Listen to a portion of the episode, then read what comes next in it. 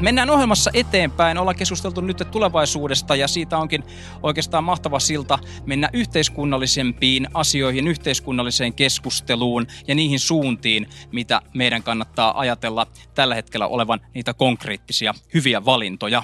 Joten seuraavaksi älä karkaa mihinkään. Kanalan Orrelle tai Orsille kiipeävät Alexander Stubb, joka toimii European University Instituutissa professorina ja johtajana. Suvianne Siimes on työeläkevakuuttaja Telan toimitusjohtaja.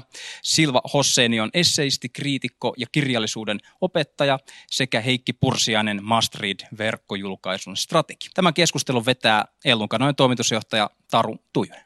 Tervetuloa mukaan muuttamaan maailmaan. Minä olen Taru Tuinen ja Ellun kanojen toimitusjohtaja. Meillä on täällä tänään Ellun kanojen aftereilla huikea joukko maan mainioita keskustelijoita pohtimassa meidän kanssamme sitä, että mikä on nyt yhteiskunnassa juuri se asia, jonka haluaisimme muuttaa ollaksemme valmiita kokonaan uuteen aikaan. Tervetuloa Suvianne Siimes, Alexander Stubb, Heikki Pursiainen, Silvia Hossein.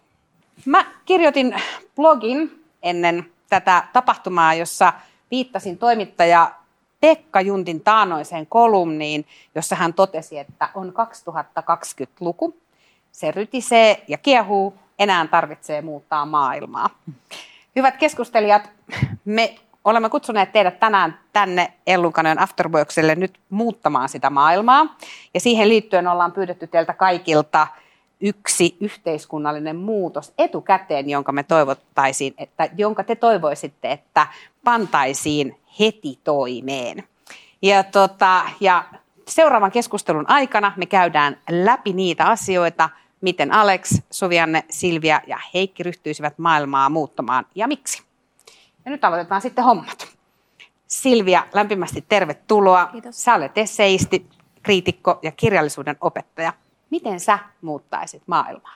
No mä ajattelen, että mä aloittaisin siitä, mistä kaikki alkaa, eli lapsista ja nuorista ja, ja koulutuksesta ennen kaikkea. Että jos ajatellaan, että halutaan nyt koronan jälkeen rakentaa suomalaista yhteiskuntaa, niin sille tarvitaan kestävä pohja. Ja mun opettajan kokemuksen perusteella mä oon huomannut, että meillä on aika paljon sellaista ajattelua tällä hetkellä suomalaisessa, voisiko sanoa koulutuskulttuurissa, että pyritään kouluttamaan huippuosaajia, mikä on tietenkin siis hyvä tavoite, niitä varmasti tarvitaan, mutta samaan aikaan on sellainen prosessi käynnissä, jossa oppilaat ja opiskelijat, lapset ja nuoret ovat hyvin epätasa-arvoisia erilaisten osaamisten suhteen. Eli toiset on tosi huippuja, kotoaan tulee resurssit ja, ja tota, sellainen niin kuin, hyvät edellytykset sille, että on helppo, helppo opiskella huipuksi, mutta sitten toisilla taas voisi sanoa nyt tämän illan teeman mukaisesti, että tulevaisuus näyttää siltä, että se on peruttu. Ja se näkyy nyt erityisesti korona-aikana, kun etäopetuksen aikana lapsia ja nuoria on siis ihan konkreettisesti kadonnut, eli ei tiedetä missä he on ja kaikkea ei ole vieläkään saatu kiinni. Eli mä ajattelin, että me tarvitaan kahdenlaista muutosta, tietysti sellaista akuuttia muutosta, jossa nämä lapset ja nuoret saadaan nyt äkkiä kiinni, jossa heidän, he, he saavat riittävää tukea, oli se sitten sosiaalista tukea tai pedagogista tukea, jotta he pääsevät takaisin ja pystyvät opiskelemaan kansalaisiksi ja, ja tota, suomalaisen yhteiskunnan rakentajiksi. Mutta me tarvitaan myös sellaista laajempaa koulutukseen liittyvää keskustelun muutosta, jossa nähdään, että perustaitoja pitää oppia, yleissivistystä pitää oppia, koska jos se perusta on, on vino ja se on jotenkin hutera, niin sitä huippuakaan ei voi rakentaa. Kiitos. Kadonnut sukupolvi, siitä ollaan kuultu. Heikki, mitä ajatuksia tämä sussa herättää? No siis itse, itse niin kuin tunnistan monta, monta Silvian ajatusta, että, että ähm, mä oon eh, varmaankin täysin mihinkään sen kummempaan tietoon perustumatta, niin vähän tämmöinen konservatiiviten perus- ja yleissivistävän koulutuksen suhteen, että mun mielestä niin kun ehdottomasti niin pitäisi keskittyä tämmöisiin niin kuin perusasioihin sekä peruskoulussa että lukiossa ja kaiken tämmöisen yhteiskunnallisen ikään kuin miten mä sanoisin, kuohun ja kuorrutuksen, mistä koko ajan puhutaan, ää, työelämän vaatimuksissa ja muista, niin, niin niiden ehkä opetuksen tehtävä niin, niin on jossain muualla ja ehkä mä uskon niin, että niitäkin on helppo oppia niitä taitoja sitten, jos niin tämmöiset perus, perusasiat on kunnossa. Et, et, kyllä, kyllä mä, ää, kyllä mä niin kuin, ää, ja samoin itse niin kuin tämä huippu, huippuajatus on, on vierasta, että, että sehän niin kuin, kyllä, kyllä meillä niin kuin, ää, tulevaisuudessa erityisesti niin, niin vaarana on se, että, että kun yhteiskunta muuttuu koko ajan vaativammaksi ja vaativammaksi, niin ihmisille ei ole tämmöisiä niin kuin aivan riittäviä perustaitoja mm. ää, tulla toimeen. Alex, sä oot proffana yliopistossa. Mitä Joo. sä ajattelet? Joo, oikeastaan vähän niin kuin samoilla linjoilla. Kaksi pointtia. Ensimmäinen on se, että mä oon Heikin ja Silvian kanssa samaa mieltä. Musta Suomessa puuttuu sellainen niin kuin liberal arts-kulttuuri, joka käytännössä tarkoittaa sitä, että kun lähdetään peruskoulun lukion jälkeen opiskelemaan, niin me ikään kuin fokusoidutaan ihan liian aikaisin. Me ei saada sitä laajaa pohjaa. Mä olin sellainen osittain sivistymätön, mutta myös vähän rasavilli nuori poika. Enkä kyllä niin kuin saanut sitä yleissivistystä siellä koulusta, koska mä olin liian nuori, epäkypsä ikään kuin ottaa sitä vastaan. Ja, ja innostuin sitten vasta tällaiset niin liberal art pohjalta myöhemmin. Et 32 pääkurssista Jenkeissä, niin 12 oli pääainetta, muu oli jotain pohjaa. Kakkospointti, aika usein multa kysytään vanhemmat ja nuoret, mitä pitäisi opiskella. Ja se, sehän on niin kuin ihan mahdoton vastata, koska ei, ei, no, se on erittäin henkilökohtainen kysymys. Kuka ei tiedä, mitä työmarkkina on vuonna 2050, mutta mä oon varmaan jostain kopsannut ajatuksen, että tee niin kuin kolme juttua. Numero yksi, ää, opi analysoimaan, älä opi ulkoa. Eli opin niin kuin kytkemään erilaisia ajatuksia yhteen mieluummin kuin että sä pänttäät sitä tietoa, niin kuin me tehtiin Flora ja Faunan kanssa junnuna, että nykyään sä pystyt. Sitten toinen, pidä mielestäsi ja kehostasi huolta. Tämähän on vähän niin kuin Silvian teesi myös, että koska varmaan tulevan nuoren työura tulee olemaan erittäin pätkittäinen ja pomppiva ja sä niin kuin työllistät itsesi ja muuta, niin silloin sun pitää olla niin kuin se psyyke ja se fysiikka huolehtia itsestäsi. Sen takia tuo äskeinen keskustelu oli mielenkiintoinen. Tarvitaan niin kuin molempia. Ja sitten viimeinen itse asiassa mun mielestä ylivoimaisesti tärkein on, että me ollaan menossa kohti yhteiskuntaa, jossa ikään kuin robotisaatio ja tekoäly ottaa yliotteen monesta niistä työtehtävistä, joita me pystyttiin aikaisemmin tekemään ihmisenä. Mutta on yksi asia, johon tekoäly tai robotisaatio ei vielä kykene, ja se on empatia. Eli opin niin kuin asettumaan jonkun toisen asemaan – että jos nämä kolme perusjuttua pitää mielessä, niin mä ainakin toivon, että saa jonkinnäköisen niin kuin tökkäsyn oikeaan suuntaan. Se on jännä. Joo, no mulla olisi ehkä kaksi näkökulmaa tähän edellisten päälle. Ja eka on se, että mä oon samaa mieltä, että mun mielestä niin kuin tavallaan niitä huippuja jahdataan liikaa ja painotetaan liikaa. Että lahjakas ja hyvät niin kuin taustaresurssit syntymälahjana tai lapsuuden kodista saava ihminen, niin sen, kyllähän se luovii. Kyllähän se pärjää, jos meillä niin kuin yleiset edellytykset on kunnossa, eikä heidänkään ole hyvä erikoistua niin kuin liian aikaisin. Että, että mä jotenkin ajattelen, että yleinen setti kunnossa, niin he kyllä menee. Ja sitten toinen, jos mä ajattelen niin kuin Suomea ja taloutta ja talouskasvua, niin meidän tärkein voimavara on inhimillinen pääoma. Ja mä ajattelen, että Suomessa pitäisi tähdätä uudestaan siihen, että meidän keskimääräinen koulutustaso alkaisi jälleen nousta. Ja se ei myöskään onnistu, ellei jotenkin riittävästi niin kuin koko ikäluokasta pidetä huolta ja tavallaan niin kuin vahvisteta eri puolilla, siis sekä koulussa että koulun ulkopuolella niitä edellytyksiä, että jokainen voi löytää sen tapansa oppia ja, ja sen ilon, mikä kuitenkin lapsis, pienissä lapsissa on luontaisesti se ilo, että ne on uteliaita ja ne haluaa mennä kohti uutta. Ja meidän pitäisi tätä liekkiä jotenkin niin kuin vahtia, niin näistä tulee kyllä ihan tarpeeksi hyvä yhteiskunta näistä kahdesta, niin kuin ainakin tässä lasten ja nuorten ja osaamisen ja oppimisen mielessä. No, mä ajattelevan itse samalla tavalla lisä, ja lisää vielä jotenkin ehkä sen, että tämä suomalainen ikäluokka on vielä niin pieni, että eihän mm. meillä ole, niin kuin, pitäisi olla varaa siihen, että mm. yksikään niin kuin lapsi sieltä sitten jotenkin mm. ei, ei pysyisi kyydissä, että ihan mistä mm. niin kuin, ajatellen niin kuin inhimillisestä näkökulmasta tai mistä näkökulmasta tahansa, niin sehän niin kuin on ihan hirvittävä tragedia. Mm. Näin, näin vähistä lapsista joku vielä niin kuin, ei pysy kyydissä. Joo, kiitos. Hyvä muutos. Siirrytään seuraavaan aiheeseen. Heikki, niin, miten sä muuttaisit maailmaa just nyt? No siis, äh, tämäkin ehkä liittyy näihin huippuosaajiin. Meillähän kauheasti kohkataan siitä, miten Suomeen pitäisi houkutella erilaisia huippuosaajia. Ja todellisuudessaan huippuosaajien liikkuvuus maailmassa niin on, on aika helppoa, vaikka me nähdään sillä koko ajan jotain esteitä. Se, millä oikeasti on tosi paljon esteitä, on maailman köyhien liikkuvuus. Eli sehän on tehty erittäin vaikeaksi ja koko ajan meillä on kokonainen kansanliike, joka yrittää tehdä sitä koko ajan vaan vaikeammaksi, vaikka itse asiassa varmaankin suurimmat hyvinvointihyödyt olisi nimenomaan siinä, että esteitä poistettaisiin maailman kehittyvien maiden köyhien liikkuvuuden tieltä. Tämä perustuu ihan tutkimukseen, että meillä, meillä on niin kuin valtavasti tietoa siitä, että ihmiset on useimmiten köyhiä, ei sen takia millaisia ne on, vaan missä ne on. Eli ihminen, joka muuttaa esimerkiksi kehittyvästä maasta teollisuusmaahan, niin sen tuottavuus saattaa moninkertaistua tai usein moninkertaistua ja samalla tietysti tulotaso moninkertaistua.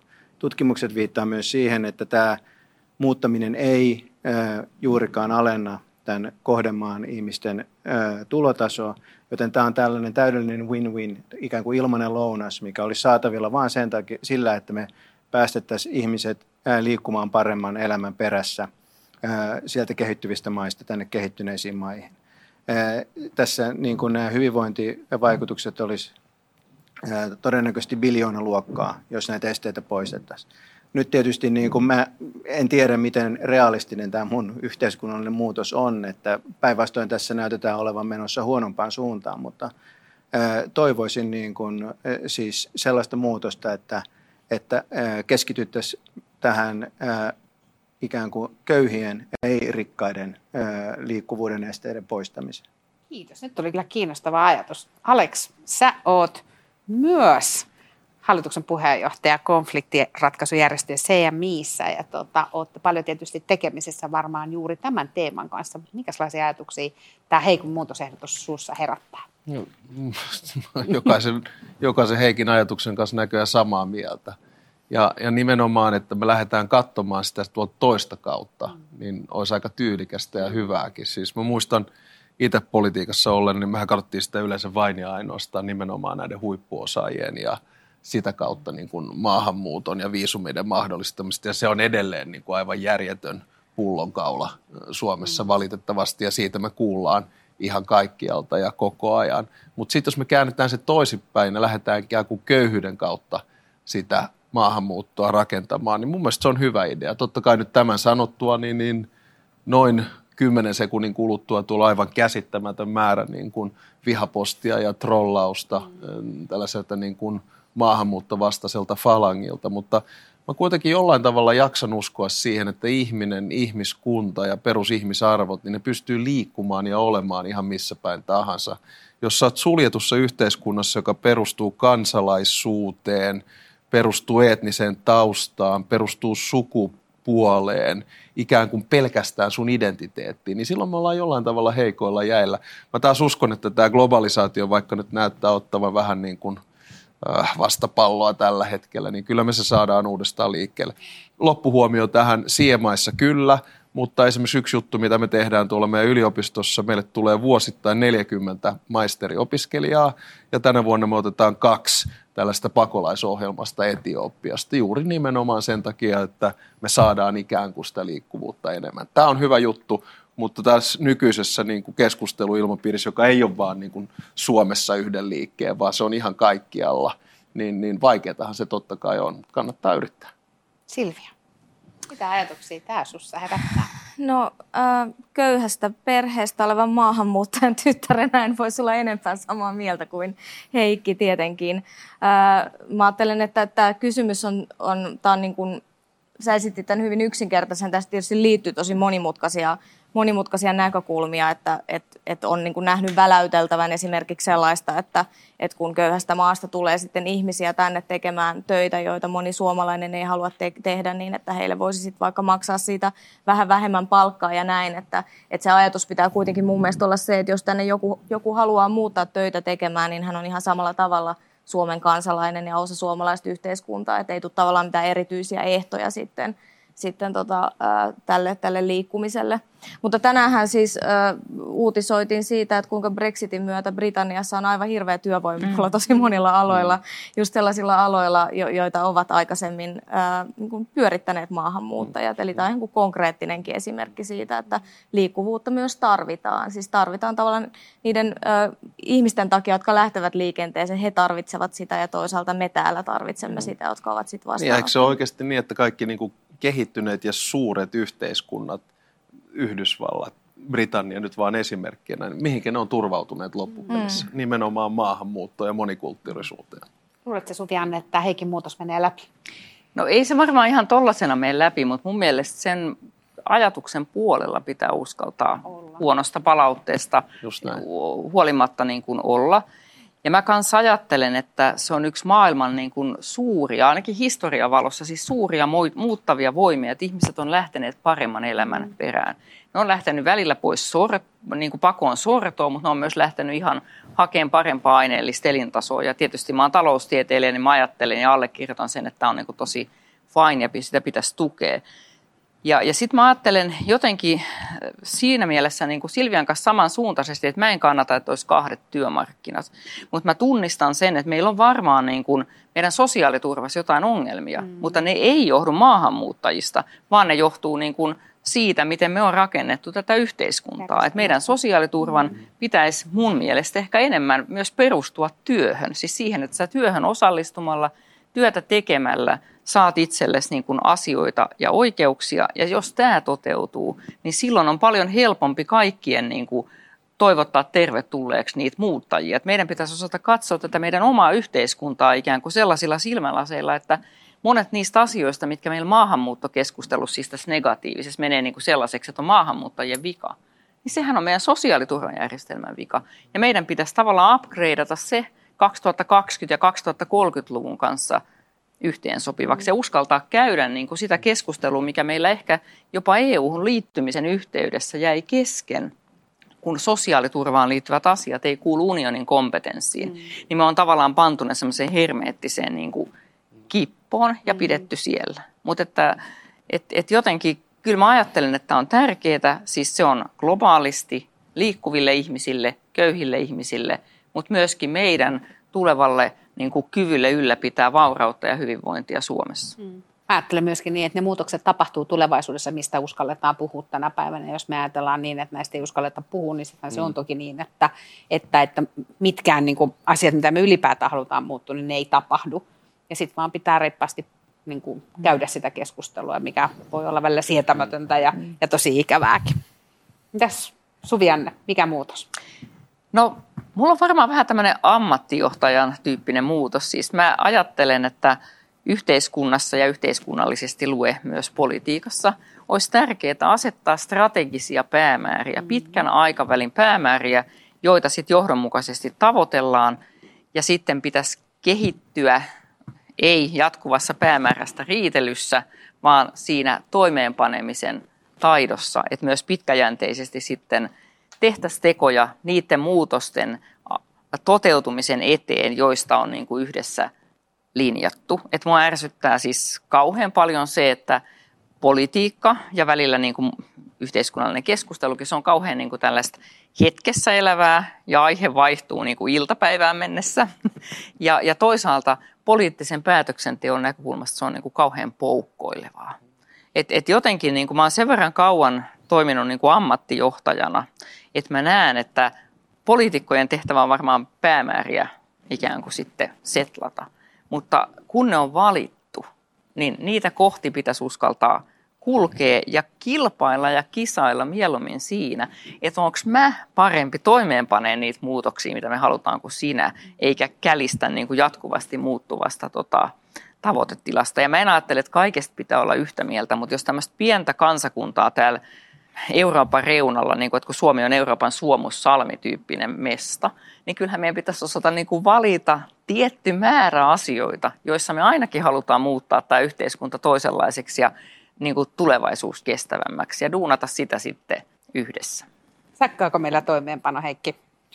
No siis niin, mä uskon, uskon siihen, että tuossa tosiaan Suvihan oli, oli siinä oikeassa, että tämä on tämmöinen ammattijohtajan mm. nä- näkemys, että, että kyllähän kansakuntahan ei ole yritys eikä organisaatio ja sitä on niin kuin, tai valtio, sitä on mm. hyvin vaikea, vaikea johtaa ja meillä on syviä erimielisyyksiä siitä, mitkä on niin kuin oikeat päämäärät ja ehkä tämä demokratian syklikin niin automaattisesti jollain tavalla sitten vaikeuttaa tämmöistä strategista toimeenpanoa, että kyllä mä Mä en usko, että, mä, mä uskon, että varmaan on tapoja, joilla, joilla tuon Suvianen toivomaan suuntaan voidaan, voidaan liikkua, mutta – mutta, mutta niin kuin mä jäin ehkä kaipaamaan sitä, että, että vähän niin kuin kouriin tuntuvasti että kenen tässä nyt täytyisi niin kuin muuttua, tai pitäisikö meidän muuttua mm. ihmisinä, vai pitäisikö meidän muuttaa instituutioita, vai pitäisikö meidän ää, niin kuin vaihtaa ihmisiä, vai mitä, mitä, mi, mitä tässä pitäisi tehdä? Mä voisin sen verran niin. substanssia tuoda, että jos otetaan vaikka tämä niin sun toivoma muutos, että köyhät voisi liikkua globaalisti, niin sehän edellyttää täällä Suomessa institutionaalisia muutoksia, jos sosiaaliturva lasketaan instituutioksi. Se edellyttää meiltä ehkä henkisiä muutoksia, että me kestetään niin kuin monipuolisempaa populaa ja tavallaan sitä niin kuin semmoista saikkausta ja sähinää. Mutta jos me ajatellaan niin kuin ihan puhtaan taloudellisesti, niin tässä maassa, missä on pieni syntyvyys, ikääntyvä väestö, me tarvitaan sitä sun jutun eteenpäin viemistä. Ja se voisi olla yksi niistä harvoista, missä me otettaisiin tavallaan tämmöinen pitkän aikavälin strateginen päämäärä, jossa niin kuin aidosti voidaan lähteä siitä, että useimmat on jollain aikavälillä niin kuin voittajia. Sitten on varmaan kaikkea semmoista saikkaamista, mikä ei, niin kuin, niin kuin, että mä allekirjoitan tuon täysin oikeassa tässä ajatuksessa, että, että niin kuin yhteiskunnallinen päätöksenteko on monimutkaisempaa, mutta että ehkä niin kuin joitakin asioita täytyisi pystyä ajattelemaan pitkäjänteisemmin. No tietenkin kannatan sitä, että mun tavoitteet otetaan, otetaan myös kansakunnan tavoitteeksi. Se on ehdottoman kannatettavaa. Alex, viimeisempänä, mutta ei vähäisempänä. Minkäs muutoksen sä toisit tähän pöytään? No joo, siis mun muutoshan on näihin niin kuin nuoriin, köyhiin ja strategioihin niin täysin banaali, mutta se mm. liittyy suhun. Tai siis meihin, meihin niin kuin jokaiseen. Eli, eli tapaan tehdä töitä. Muista kun mm. lähdettiin pohtimaan tätä paneelia, niin lähtökohta oli vähän niin kuin koronan jälkeinen aika. Ja mä muistan, että joskus nuoruuden innossani kirjoitin Blue Wings-kolumnin, jossa mä ehdotin, että vuorokausihan ja elämähän on tällainen 8 plus 8 plus 8, joka käytännössä tarkoittaa sitä, että sä nukut kahdeksan tuntia, sä teet töitä kahdeksan tuntia ja sitten sä oot niin kahdeksan tuntia vapaalla. Ja tietysti kolmen pointin tyyppi, niin tämähän oli aivan loistava, eikö niin, yksikäistä. No, musta ajatus on täysin hölmö. tota, näin, näin varttuneempana tieteenharjoittajana mä oon huomannut, että nykypäivänähän se ei toimi. Ja, ja teknologian murros on tietysti ollut omalta osaltaan se. Eli mä ehdottaisin ikään kuin, ja niillä aloilla, jossa on mahdollista, niin perustyöaikojen poistamista, joka siis käytännössä tarkoittaisi sitä, että kyllä tehdään töitä – mutta me ei mennä enää sellaisen perinteisen kellokortin mukaan kahdeksasta neljään, yhdeksästä viiteen, joka siis on kuitenkin niin kuin esiteollisen aikakauden tuotos siitä sinällään ihan hyvä. Mutta kun me ei nyt olla enää niin kuin siinä pelkässä tehtaassa, vaan me on informaatiomanagereita, jotka seistään tai istutaan screenin edessä ja pannaan numeroita ja kirjaimia yhteen ja kommunikoidaan niitä, niin ainakin tällä saralla niin voitaisiin unohtaa se kellokortti. Se olisi mun ehdotus. Ja jos mä bonuksen tuohon vielä annan, niin pankaa 1 plus 1 plus 1, eli yksi tunti liikuntaa, yksi tunti ää, kirjan lukemista ja vain yksi tunti somea, niin kyllä elämä hymyilee. Silvia, työaika pois, yksi plus yksi plus yksi. Joo, siis mä, mä oon sitä mieltä vielä, että nolla tuntia somea, kaksi tuntia kirjan lukemista. se on, se on, mä, mä tuun mukaan, to, mä tuun mukaan tuohon klubiin. joo, tota, niin, niin, joo, siis kyllä mä oon tästä ihan ehdottoman samaa mieltä. Ja mä tietenkin ajattelen, että kun mä mä itse teen luovaa työtä tällä hetkellä enimmäkseen ja siis eihän siihen tuollainen malli sovi ollenkaan, että koska luova ajattelu ei toimi sillä tavalla, että nyt mä istun kahdeksan tuntia ja ajattelen, vaan se vaatii joutilaisuutta ja se vaatii ihmettelyä ja se vaatii sitä, että tapaa ihmisiä ja mm. käy taidenäyttelyssä ja tavallaan, että, että just se tulee se analyyttinen ajattelukin sieltä, että rupeaa huomaamaan asioiden välisiä yhteyksiä ja, ja sitä kautta jonkinlainen ongelmanratkaisupyörä lähtee päässä pyörimään tai vähintäänkin hyvien kysymysten esittämispyörä lähtee siellä pyörimään. Mutta sitten mä ajattelen myös, että sellaiset alat sitten taas, joihin, joihin ihan tollainen joustavuus ei sovi, mm. mitä ehdotit, niin mä ajattelen, että niissäkin varmasti olisi paljon mahdollisuuksia ö, lisätä sitä niin työntekijöiden vaikutusmahdollisuutta siihen, että millaisia, työ, millaisia mm. työaikoja he tekevät. He voivat halutessaan tehdä vaikka 80 prosenttista työviikkoa, jos se sopii heidän elämäntilanteeseen paremmin tai vaikuttaa ylipäänsä omiin työaikoihinsa enemmän. Että, että tämmöistä joustavuutta musta tarvitaan aivan ehdottomasti ihan kaikille työpaikoille. Heikki, toimiiko sulle niin kuin, tota, tota 1 plus 1 plus 1 lukemista liikuntaa ja somepaastoa?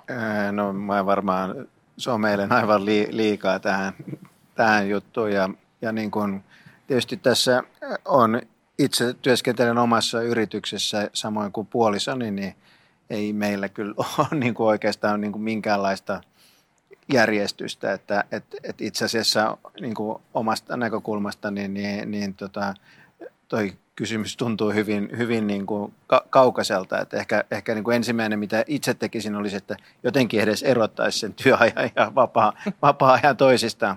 Mutta kyllä, kyllä tietysti niin, tota, niin periaatteessa, periaatteessa kannatan, kannatan sitä että ajatusta, että, että luovuttaisiin tästä työaikasääntelystä tässä mielessä, mutta en tiedä, miten, miten esimerkiksi tuolla Akavassa suhtaudutaan tähän, tähän ehdotukseen. Mm. Tai meidän työeläkejärjestelmässä. Miten siellä no suhtaudutaan joo. ajatukseen työajan luopumisesta? No joo, tota, mä en osaa koko järjestelmän puolesta sanoa, mutta tota, kyllä musta niin kuin yksittäisillä työpaikoilla on hyvin mahdollista siirtyä siihen, että sä seuraat sitä, että ihmiset ei kuormitu. Et sillä tavallahan sun täytyy työnantajana kantaa se vastuu, että ihmiset ei tee liikaa töitä. Mutta se, että niiden täytyisi niin pala- sovittuja palavereita lukuun ottamatta niin johonkin tiettyyn kellonaikaan mennessä niin tulla toimistolle tai sinne ruudulle, niin no way, ei se ole mun mielestä niin kuin kiinnostavaa, eikä se ehdottomasti myöskään ole tuottavaa. Mm. Että jos me ajatellaan niin kuin sitä, että talouskasvulla ja tuottavuudella on jotain merkitystä meidän elämälle, niin kuin mä siis ajattelen, että on sekä yksin että yhdessä, niin kyllähän se sen tuottavuuden kannaltakin se mm. joustavuus ja se mahdollisuus niin kuin tietyissä puitteissa, joita vaikka ne yhdessä mm. sovitut palaverit on, niin tietyissä puitteissa säädellä itse ja, ja sitten raportoida siitä tuotoksesta, niin sehän on toivottavaa. Ja sitä kohti pitäisi niin kuin enempi mennä. Ja siellä, missä pitää olla enemmän yhtä aikaa paikalla, vaikkapa sairaala – niin sitten pitäisi olla sitä, mitä Silvia sanoi, että sä voit enemmän vaikuttaa, että voinko mä tehdä enempi iltavuoron, jos se on mulle okei, okay, ja joku toinen ei halua olla yöllä ja joku kolmas haluaa, niin tota katsoa sitä enemmän niiden työntekijöiden näkökulmasta kuin vaan, että tässä on meillä vuorolista ja pakko mm. jakaa tasan nämä yövuorot. Ystävät, lisää panostusta koulutukseen, koulutuksen arvon nostamista, lisää liikettä maailmaan, lisää liikkuvuutta – työaika pois ja parempaa toimeenpanoa. Se ei kyllä kuulosta musta ollenkaan huonolta maailmalta, kun tätä ryhtyy katsomaan, miltä se, miltä se tulevaisuus näyttää, niin se kuulostaa siltä, että se ei ole ainakaan peruttu. Kiitoksia meidän kaikille katsojille. Tähän mennessä on aika lopettaa tästä, tästä keskusteleminen. Muutos ei lopu, niin kuin hyvin tiedetään, ja kuten sanottu, 2020-luku rytisee. Kertokaa meille sinne chattiin edelleenkin, että minkä yhteiskunnallisen muutoksen juuri te tekisitte lämpimät kiitokset vielä, että olitte paikan päällä Suvianne, Alex, Heikki ja Silvia. Kiitos. Kiitos.